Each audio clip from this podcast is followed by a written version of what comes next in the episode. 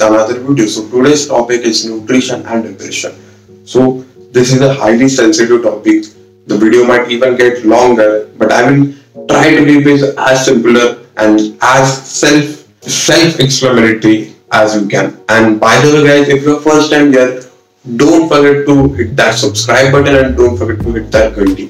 I produce videos on nutrition, fitness and a general perspective in life. So don't forget to hit that subscribe button and hit that ghandi. And now let's begin with this topic.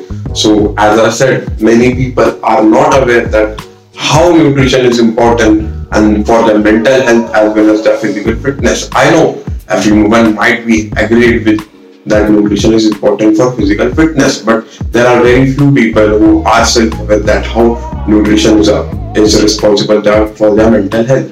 So I am going to break the topic in various stages. First, we will discuss about the micronutrients such as proteins, carbs, and especially we are going to discuss about omega-3, and we are going to discuss about vitamins and minerals, vitamin B complex, vitamin folic acid, and vitamin B12, how it is responsible, and vitamins such as iron.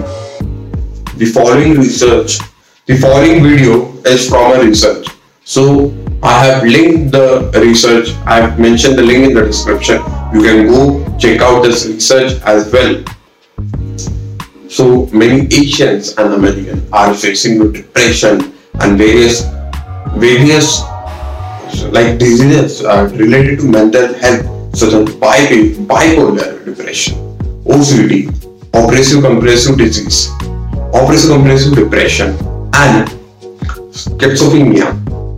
So, and how their poor eating habits are responsible for causing depression. We are going to discuss that. So, let's begin the topic with protein. See, there are 20 essential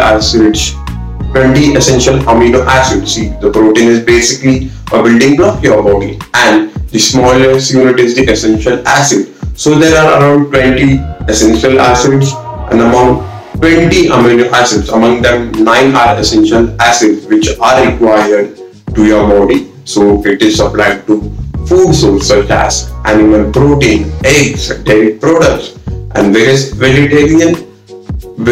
vegetarian source of vegetarian protein. But if you are a vegetarian, you need to have variety of food in your protein, since vegetarian source of protein always lack 1 or 2 amino acids. So as I want to discuss about the amino acid, such as I want to discuss about the amino acid tryptophan, which are responsible for the neurotransmitter of serotonin, and dopamine, and the neurotransmitter dopamine is synthesized by tyrosine. So this is, see, as the protein is essential part, and these 2 essential acids are required for your body to synthesize this neurotransmission of serotonin, which is known as the happiness hormone, and dopamine as well. So it's equal for tryptophan amino acid synthesis in your brain. As discussed, it is really important for your serotonin hormone.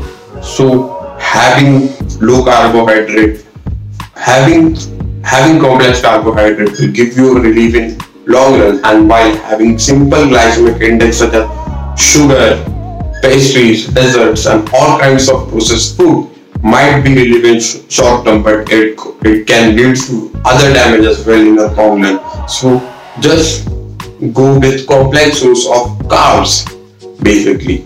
So, and as I discussed, omega-3, see, the grey matter in your brain, which is made out of 50%, and among that 50% fats, and among them 50% fat, 33% are omega-3 fatty acids. So it is really essential to consume omega-3 essential acids, fatty acids in your diet. Now let's talk about the vitamin first. See, vitamin B, B1 and B6 are highly important for your mood.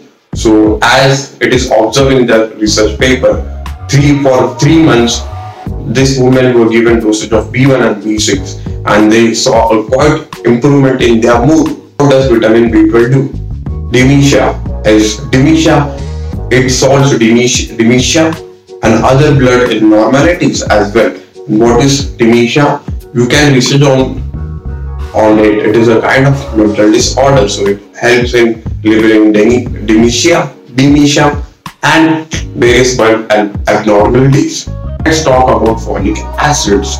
As it is observed in this research paper, 25% of people were suffering from depression due to lack of folic acid, and that lack of folicates in their blood.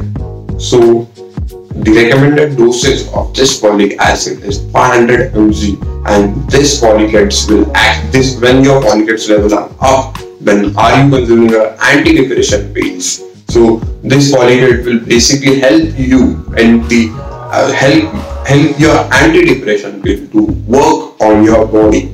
So it plays a major. Talking about the calcium. Calcium is also responsible for your bone health, preventing you from osteoporosis and making your bones stronger.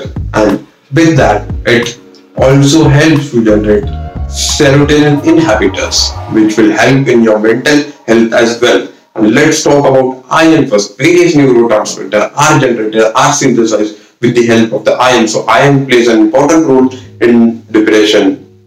So consuming of iron-rich food and consuming iron supplement will. Don't forget to hit that subscribe button and don't forget to hit that bell icon. See you guys next time.